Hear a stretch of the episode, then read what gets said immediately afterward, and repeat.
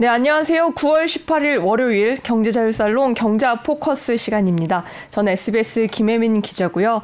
이 최근에 배터리 시장을 둘러싼 이 주도권 싸움이 굉장히 치열해지고 있습니다. 중국에선 이 저가형 배터리를 계속 앞세워서 점유율을 빠르게 늘리고 있는데요. 우리나라 배터리 3사도 어, 정면 대결에 나섰습니다. 오늘은 이 2차 전지 배터리 얘기를 좀 나눠보려고 합니다. 저희가 모신 손님은요. 어, 윤성훈 중앙대 융합공학부 교수 교수님이십니다. 안녕하세요. 네, 안녕하세요. 어떤 강의를 하시고 어떤 네. 과목을 가르치시는지 설명 네. 좀 부탁드릴게요. 그 저희 과에서는 주로 이제 그 나노 소재 네. 소재 관련된 전공을 하나 가르치고요. 그다음에 뭐 바이오 메디칼 쪽. 음. 그래서 이제 융합적인 이런 학문을 많이 좀 공부를 하고 아, 있습니다. 가르치고. 네. 요즘 학생들이 이쪽에 네. 관심이 많이 있나요? 네, 예, 관심 많습니다. 오, 예, 예. 그래요. 네. 네. 기초적인 것부터 한번 여쭤보겠습니다. 네. 잘 모르시는 분들도 있으니까. 어, 최근 배터리 시장은 저가형 그리고 고가형으로 나뉘어져 있다고 합니다. 이게 어떻게 다른지 그 개념부터 좀 설명해 주세요. 저가형은 아무래도 가장 중요한 게 배터리 자체를 만들었을 때 배터리가 가지고 있는 에너지 밀도가 중요합니다. 네. 그러니까 단위 부피라든지 질량 등 낼 수 있는 에너지 밀도가 중요한데 그래서 이제 저가형 같은 경우는 에너지 밀도가 낮은 부분들이 저가형이 되겠고요. 그다음에 그 고가형 같은 경우는 에너지 밀도가 높은 네. 그런 그 배터리가 바로 고가형 배터리가 되겠습니다. 아, 에너지 밀도가 네. 낮고 높고의 차이. 그렇죠. 그럼 이거는 실제적으로 배터리를 사용했을 때 어떤 차이로 바뀔까요? 그 예를 들어서 뭐 그 폰을 쓴다 그러면 폰의 어떤 그 사용 시간이 될 수도 있고 음. 자동차를 썼을 때는 뭐 주행 거리 한번 네. 충전했을 때 그런 거로 생각할 수가 있는 거죠. 음. 저가형과 고가형 결정짓는 건 뭐냐면 가격을 결정짓거나 아니면 그 에너지 밀도 결정짓는 것도 양극재가 중요한데 네. 양극재를 어떤 걸 썼냐에 따라서 음. 저가형 양재를 써서 근데 저에너지 밀도를 만드는 게 저가형 배터리가 되겠고요. 네. 근데 고가형 양재를 써서 고에너지 밀도 만드는 게 고가형 양재가 되겠습니다. 음, 그렇군요. history를 말씀드리면 네. 중국에서는 사실은 그 인산철계 네. LFP라 부르는 lithium iron phosphate를 주로 채택을 해서 오랫동안 개발을 해왔고요. 근데 그게 워낙 가격이 싸고 음. 동시에 안전성이 좀 괜찮아서 그런 부분들 주력으로 개발해 왔습니다. 네. 그 사이에 우리나라는 그 니켈, 망간, 코발트, 음. 삼원계라 부르는데 네. 그런 양극재를 주로 개발을 했고 그 채택되어 있는 배터리를 많이 개발을 한 거죠. 음, 그래서 두 개가 이제 양분돼서 네. 저가형과 고가형 또는 뭐 low-end, high-end 이렇게 나눌 수 있습니다. 음. 이게 안정성의 차이가 있다는 얘기도 있거든요. 이 네. 부분은 어떨까요? 우리가 안전성을 접근할 때는 그 배터리 자체가 가지고 있는 물질적인 차원도 중요한데 음. 그것 자체가 낼 수 있는 어떤 그 에너지 밀도라든지 아니면 그런 그런 다른 부분도 고려를 해야 됩니다. 네. 그래서 꼭 그 인산철계가 절대적으로 안전하다고 볼 수는 없, 지만 인산철계를 가지고 설계를 하다 보면 어쩔 수 없이 그 좀 더 안전해지는 부분이 있습니다. 네. 양극재 자체가 좀 안전하기 때문에 음. 그런 거 대비 이제 한국에서 주로 하고 있는 그 니켈, 망간, 코발트 그런 계열은 그거에 대비 좀 재료 자체는 약간 더 불안전할 수 있는데 그렇다고 그래서 NMC가 더 더 불안전하다. 안정하지 못하다고 할 수는 없고요. 네. 네. 그 여러 가지 측면을 봐야 됩니다. 음, 그렇군요. 그 저희가 그래프 하나를 준비했는데요. 주요 배터리 업체의 비중국 시장 점유율입니다. 그러니까 중국을 빼고 저희가 한번 분석을 해본 건데 이 그래프를 한번 보고 설명해 주실 수 있을까요? 비중국 시장은 아무래도 전반적으로 음. 네. 한국에서 많이 점유를 하는 걸로 보일 수 있고요. 음. 근데 주로 왜냐하면 중국이 말씀드린 것처럼 네. 그, 그 올리빙계 인산철기를 주로 채택을 하면서 중국 내수 시장은 거의 다 올리빙계가 차지를 하고 있고요. 그렇군요. 그런데 비해서 이제 외국 그 중국을 제외한 나머지 나라 뭐 미국이라든지 유럽 다 봤을 때는 네. 아무래도 한국산 들어가는 니켈 코발트 망간 NMC 음. 계열이 많이 들어가기 때문에 그런 부분들이 있어서 점유율이 좀 전반적 확률이 높다고 볼 수가 있습니다. 네, 지금 네. 점유율이 가장 높은 거는 LG 에너지 솔루션이네요. 네. 그다음에 CA TL이 바짝 따라붙고 있고요. 파나소닉, SK온, 삼성, SDI 순입니다. 그러니까 중국을 빼면 아직도 한국이 이 배터리 어, 시장에서는 점유율이 높다라고 그렇죠. 볼수 네. 있네요. 근데 앞으로 이게 어떻게 될 거냐가 중요할 것 네, 같아요. 뭐 예, 중국은 예, 예. 이미 어, 자국의 배터리를 쓰더라도 나머지 나라 뭐 외국에서 어떤 배터리를 쓰냐가 중요할 것 같은데 최근에 이 벤츠에서 소형 전기차가 나왔는데 여기에 어, 두 배터리를 선택할 수 있게 했다면서요? 네. 네, 이게 왜 이렇게 했을까요? 그러니까 뭐 예를 들어서 제 생각에는 그런 부분이 있을 것 같습니다. 예를 들어서 차를 사용하는 사람 입장에서 봤을 때 가격을 적게 싸게 사면서 주행거리 짧게 갈 수 있는 네. 예를 들어서 뭐 간단하게 뭐 회사에 간단하게 왔다 갔다 한다든지 음. 그런 정도로 쓴다 그러면 가격을 저렴하게 가면서 저가형 배터리를 살 수 있게 네. 저가 정책을 내세울 수 있을 것 같고 그게 아니라 주로 뭐 자동차 주행거리가 중요한 경우는 좀 더 그 높은 비용을 지불하더라도 음. 선- 선택할 수 있는 옵션을 준 거겠죠. 이게. 음, 소비자들은 대부분 가격을 굉장히 중요시 생각하거든요. 그럴 수 있습니다. 예. 그래서 저렴한 배터리를 찾을 가능성이 좀 높을 수 있다라는 생각도 들고요. 우리나라 기업들이 채택하고 있는 배터리에 대해서 좀 더 자세히 여쭤볼게요. 네. 어, 에너지 저장 장치 ESS 시장에서는 이 한국 기업의 존재감이 조금 약해지고 있다라는 얘기도 있어요. 네. 이건 어떻게 보시나요? 근데 ESS는 기본적으로 가장 중요한 게 네. 그 에너지 밀도는 가격입니다. 그래서 가격이 저렴한 게 무조건 들어가 줘야 되고요. 그 동시에 이제 아무래도 올림픽 인산철개 쓰게 되면 그 안전성이 이런 면에서는 좀 장점이 있습니다. 네. 재료 자체 안정성도 괜찮지만 동시에 어떤 그 배터리 설계할 때 좀 더 안전해지는 그런 부분이 있어서 그 부분에 있어서는 인산철개가 주력으로 가고 있기 때문에 음. ESS는 아무래도 중국산 배터리가 많이 치, 채택이 되고 있는 추세고요. 그렇군요. 네, 예. 어, 이거를 그러면 좋지 않은 영향으로 봐야 할까요? 글쎄요, 그거는 네. 뭐 전반적으로 가장 중요한 건 뭐냐면 음. ESS 자체가 가진 특성 때문에 어쩔 수 없이 네. 그런 인산철기가 들어가는 부분 우리가 부인할 수 없는 부분이 있으니까 음. 그런 부분이 있지만 중요한 건 전반적인 뭐 전기차라든지 이런 하이엔드 또 음. 네. 고가형 자동차에 필요한 이런 배터리가 많이 필요하기 때문에 네. 그 이게 전반적으로 한국의 배터리 산업에 커다란 영향을 미칠 거라고 보기는 어려운 부분 좀 있습니다. 아, 예. 그래요? 네. 영향은 사실 많지 않을 것이다. 왜냐하면 전반적으로 다 이제 시장이 성장하고 있기 때문에 네. 크게 성장할 거고 음.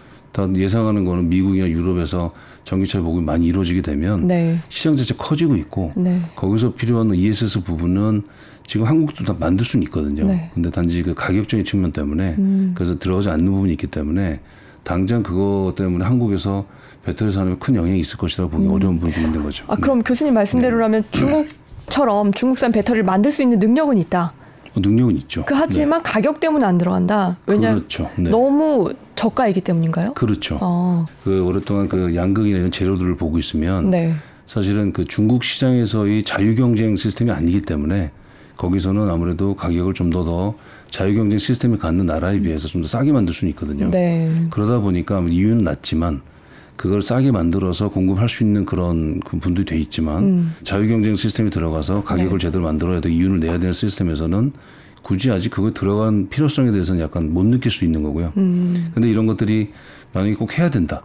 그 중요하다 생각되면 한국에서 곧 들어가서 한다고 그래도 크게 어렵지 않게. 네. 물론 이 부분은 뭐 양산이나 이렇게 매스로 들어가 매스 프로덕션 들어갔을 때는 그 부분은 좀 고려를 해봐야 되지만 한국의 배터리 기술이 충분히 유구하기 때문에 음. 좀 괜찮습니다. 아주 잘 만들기 때문에 그 부분에 있어서는 지금 들어가서 단기간 내에서 이게 꼭 그 인사체가 필요하다 네. 하게 되면 그 부분에도 들어가서 또 얼마든지 잘할 수 있겠죠. 하지만 이윤이 많이 남지 않기 때문에 그렇죠. 그 아직은 발을 담그지. 않고 예, 있다. 예. 네. 필요성 자체가 크지 않을 수 있기 음, 때문에요. 그렇군요. 그 최근 배터리 시장 점유율 변화에는 네. 어, 이 부분이 좀 크다고 들었어요. 네. 이 중국이 배터리를 과잉 생산하고 있다고 네, 해요. 예, 예.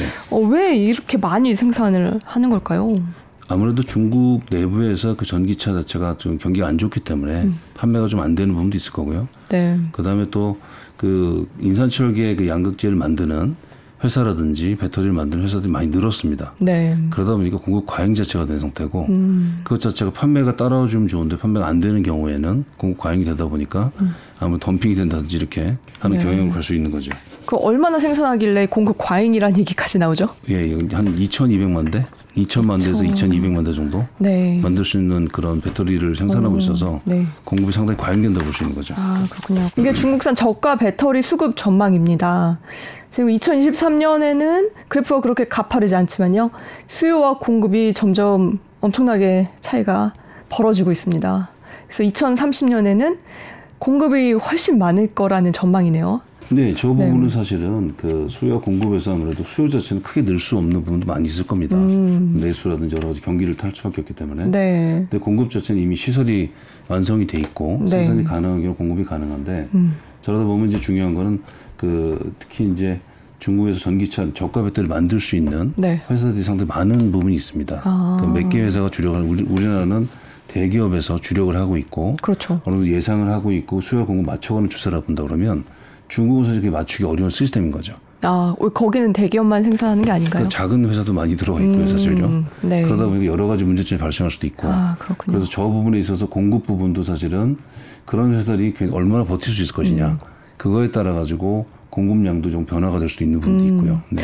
이게 어떤 산업 생태계가 조성이 되기 전에 자리를 잡기 전에는 여러 회사들이 난립을 하다가 어느 그렇죠. 순간에는 몇개 네. 기업만 살아남잖아요. 네, 예. 근데 지금은 그 바로 전 단계라는 그, 말씀이시네요. 그 런 셈이죠. 근데 그렇게 네. 되면 이 작은 업체들이 생산하는 배터리는 아 이거 과연 믿을 수 있나? 중국에 이런 생각도 들 것 같아요. 그 부분은 어떠세요? 음. 네, 그 부분은 제가 뭐 함부로 단언하기 어려운 부분이 있습니다. 왜냐하면 그런 작은 업체 만든 배터리 자체를 평가라든지 이런 걸 많이 못 네. 해봤기 때문에. 근데 대략 예상되는 바는 아무래도 배터리라는 게 그, 그, 여러 수명이라든지 또 오랫동안 안전성이라든지 또 사이클 특성이나 네. 이런 특성들 다 만족시키기에는 작은 기업이 그걸 완벽하게 만족시키기 어려운 부분이 있으니까 네. 음. 그런 거를 유추해 본다 그러면 아무래도 그 그런 품질이라든지 네. 또는 그 각 배터리마다의 편차라든지 수명이라든지 이런 것들은 좀 차이가 날 수밖에 없겠죠. 아 그렇군요. 네. 그러면 중국산 배터리를 탑재한 차는 어, 수영이나 네. 아니면 얼마나 거리를 갈 수 있을지 한 번에 네. 이게 사실 가늠하기 어려울 수도 있다. 그러니까 제가 말씀드린 건 이제 대기 중국의 큰 대기업은 네. 잘할 거라고 보지만 음. 작은 업체에서 만든 자동차나 이런 것들은 사실은 네. 편차가 있을 수밖에 없다. 아. 제가 그렇다고 여기서 뭐 안 된다고 말씀드릴 수는 없는 네. 부분이고요. 네, 예. 그렇군요. 내가 대기업의 자동차를 산다고 해도 그 안에 어느 회사에서 생산된 배터리가 들어갔는지까지 꼼꼼히 좀 봐야겠네요. 처음에 만들 때는 아마 품질 자체는 이슈가 거의 없을 거로 보이는데 네. 이게 더 많이 만들어지고 작은 업체에서 만든 배터리가 많이 채택이 된다 그러면 그 부분에서는 편차가 발생할 수밖에 없죠. 음, 알겠습니다. 그리고 이 중국이 지금 배터리 물량 공세로 생산해낸 배터리들이 굉장히 많은데 네. 앞으로 저가 배터리 수요도 예정도를 따라갈까요? 그러니까 중국뿐만 네. 아니라 네, 예. 이제 뭐 유럽이나 미국에서도 합리적으로 유추해 본다 그러면 네. 아무래도 그 수요에 따라서 예를 들어서 내가 가지고 있는 예산에 따라서 차를 산다 그럴 때또 용도에 따라서 수요 용도에 따라서 또 예산에 따라 가지고 뭐 작은 주행거리 짧은 차를 사서 네. 회사에 왔다 갔다 하는 이런 용도 쓰겠다든지 그런 용도에 맞는 차가 필요할 겁니다. 네. 그런 부분에 있어서 당연히 그 수요도 늘어날 거고요. 동시에 이제 차라는 게 기본적으로 주행거리 어느 이상 나와줘야지만 네. 만, 만족할 수 있고 안정적으로 탈 수 있다 보니까 그런 거에 필요한 하이엔드 쪽 네. 고가의 자동차도 필요하겠죠. 그래서 음, 한국산 배터리는 가격을 더 떨어뜨리긴 어려운가요, 사실상? 그런 부분들은 아마 많이 노력을 하고 있습니다. 네. 그래서 사실은 가격을 어떻게 접근할 것이냐 음. 그런 부분을 봤을 때는 전체 배터리에서 가장 가격을 많이 차지하는 부분이 양극재 부분인데 네. 양재 부분을 어떻게 하면 기존하고 다르게 좀 더더 적화시키면서 에너지 밀도를 높일 것이냐 이런 식의 노력을 많이 하고 있습니다. 음. 그래서 그 하나의 방법이라고 볼 수 있는 건 뭐냐면 아무래도 지금 뭐 리튬이라든지 니켈이라든지 네. 리튬 어차피 그대로 써야 되는 거고 니켈 가격이 좀 최근에 와서는 편차를 보이고 있는데 니켈 함량을 좀 줄이면서 동시에 그 전압을 높인다든지 해서 더 많은 그 에너지 밀도당 가격 음. 그, 그 가격당 에너지 밀도를 네. 가능한 높일 수 있는 쪽으로 많이 연구를 한다 그러면 충분히 지금보다도 가격 경쟁이 갖는 차를 만들 수도 있겠죠. 교수님이 학자적 관점에 봤을 때 네, 예. 어, 가격을 내리는 게 충분히 가능하다는 말씀이시죠? 가격 자체가 타이트한 조건입니다. 사실은 아. 전기차가 이렇게 이 아주 비싸게 받거나 할 수 있는 상황 아니다 보니까 네. 얼마나 내릴까에 대한 그 폭 자체는 예측하기 어렵지만 적어도 그런 트렌드를 잘 유지하면서 그 물- 여러 가지 뭐 매스 프로덕션에서 가격을 낮춘다든지 또 네. 아까 전 말씀드린 것처럼 재료적 측면이나 다른 부분도 단순한다든지 하게 되면 지금보다도 가격이 더 할인된 떨어질 수 있는 가능성이 있겠죠. 음, 그렇군요. 그리고 사실 이 저가와 고가 네. 이걸 떠나서 또한 가지 저희가 고려해야 될 부분이 있습니다. 미국에서 네. 중국산 제품들을 계속 수입을 막고 있는 경우가 많아요. 네. 화웨이도 그렇고 이 이번에 중국산 배터리도 수입을 제재할 가능성도 있는데 어 그렇다면 중국 제품의 수요가 좀 떨어질 수 있지 않을까라는 기대도 하거든요.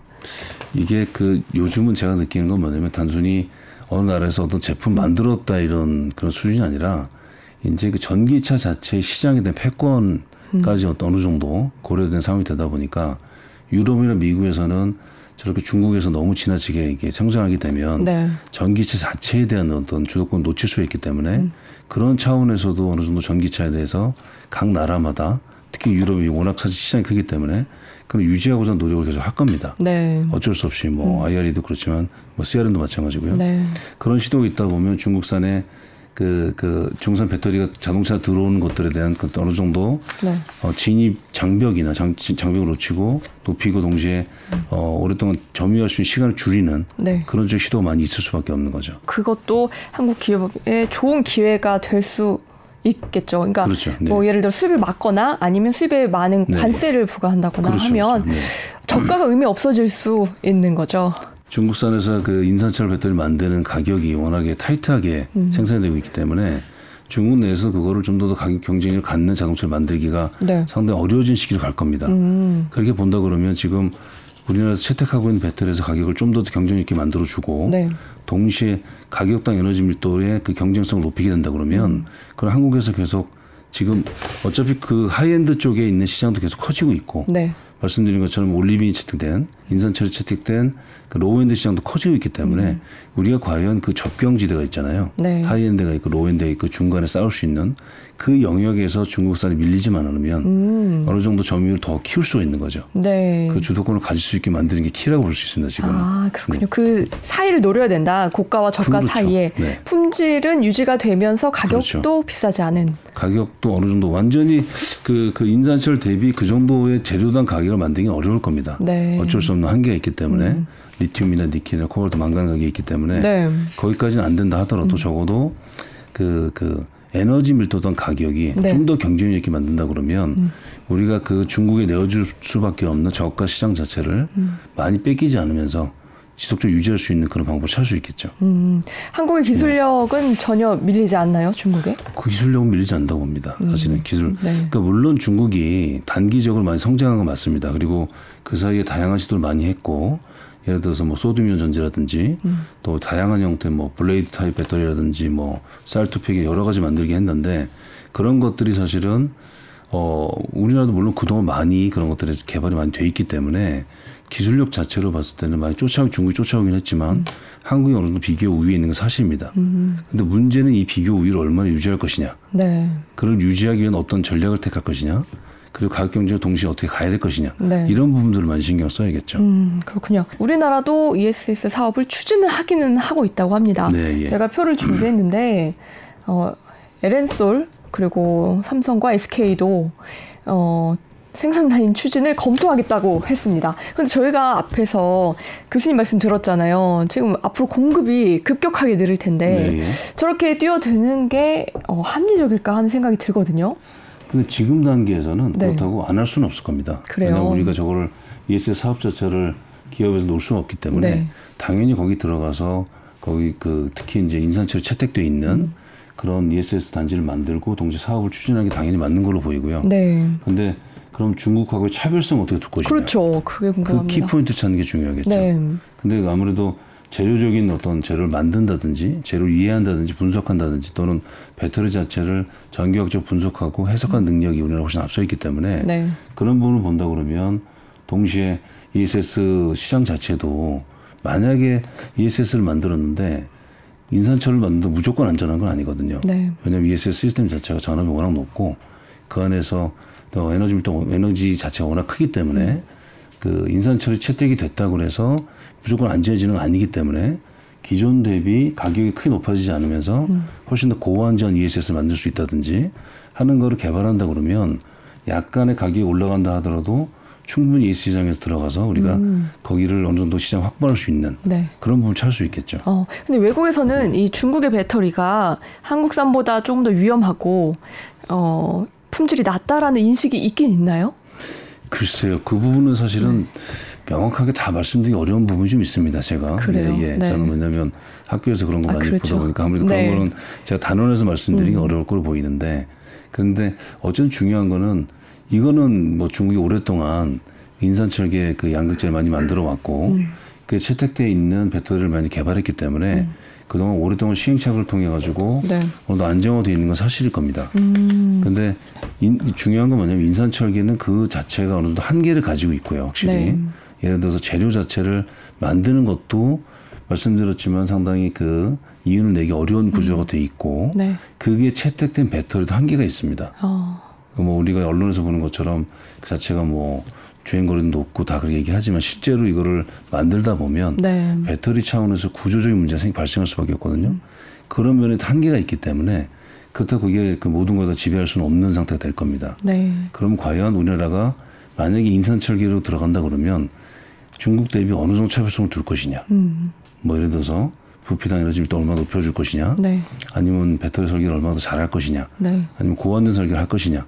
이런 부분에 차별성을 둔다 그러면 음. 예를 들어서 가격이 한 몇 퍼센트, 한 5% 10% 올라간다 그랬는데 ES 시스템이 훨씬 안전해진다 그러면 네. 채택이 될 수도 있겠죠. 그렇죠. 예. 왜냐하면 지금 전기차는 화재 때문에 안전이 굉장히 중요한 화두로. 네, 떠오르고 맞습니다. 있거든요. ESS가 더 중요할 수도 있습니다. 그래요. 왜냐하면 ESS가 보기보다 네. 그 운전 조건이 가혹한 부분이 좀 있어요. 네. 왜냐하면 이게 오랫동안 한 3년만 지나도 음. 사실은 그 사이클 조건을 갖다 천 사이클 이상 돌아가기 때문에 네. 그러니까 메인 그러니까 지금 인산철에 많이 채택이 되고 있는데 ES 시스템에서 과연 3년 5년 지나서 음. 이런 안전성을 그대로 유지할 수 있을 것이냐는 거 봐야 됩니다. 실제로. 그 네. 어, 3년이라면 사실 차를 네. 운전할 때 굉장히 짧은 아, 그 차는 그러니까 네. EV는 좀 다른 부분이고 네, 네. 전기차는 예상외로 배터리에 가해지는 그 스트레스가 아주 크지는 않습니다. 아, 그래요. 다행이네요. 그렇죠. 네. 전기차는 그렇고요. 왜냐면 제가 ESS를 말씀드린 음, 거고 네, 네. 예, ESS는 예상외 전기차 대비 더 가혹한 조건이 많은 데 비해서 음. 전기차는 사실은 하루에 운행 거리가 그렇게 길지 않기 때문에 그 부분에 있어서 10년을 쓰더라도 네. 우리가 뭐 급속 충전을 자주 안 한다든지 또 온도 조건이 크게 변하지 않는다든지 음. 네. 스트레스를 많이 안 주게 되면 음. 전기차는 오래 쓰는데 문제가 없을 가능성이 큽니다. 실제로 그러고 있고요. 네. 그런데 비해서 ESS는 훨씬 더 가혹한 조건에서 돌아가기 때문에 지금 겉으로 보기 가격도 싸고 네.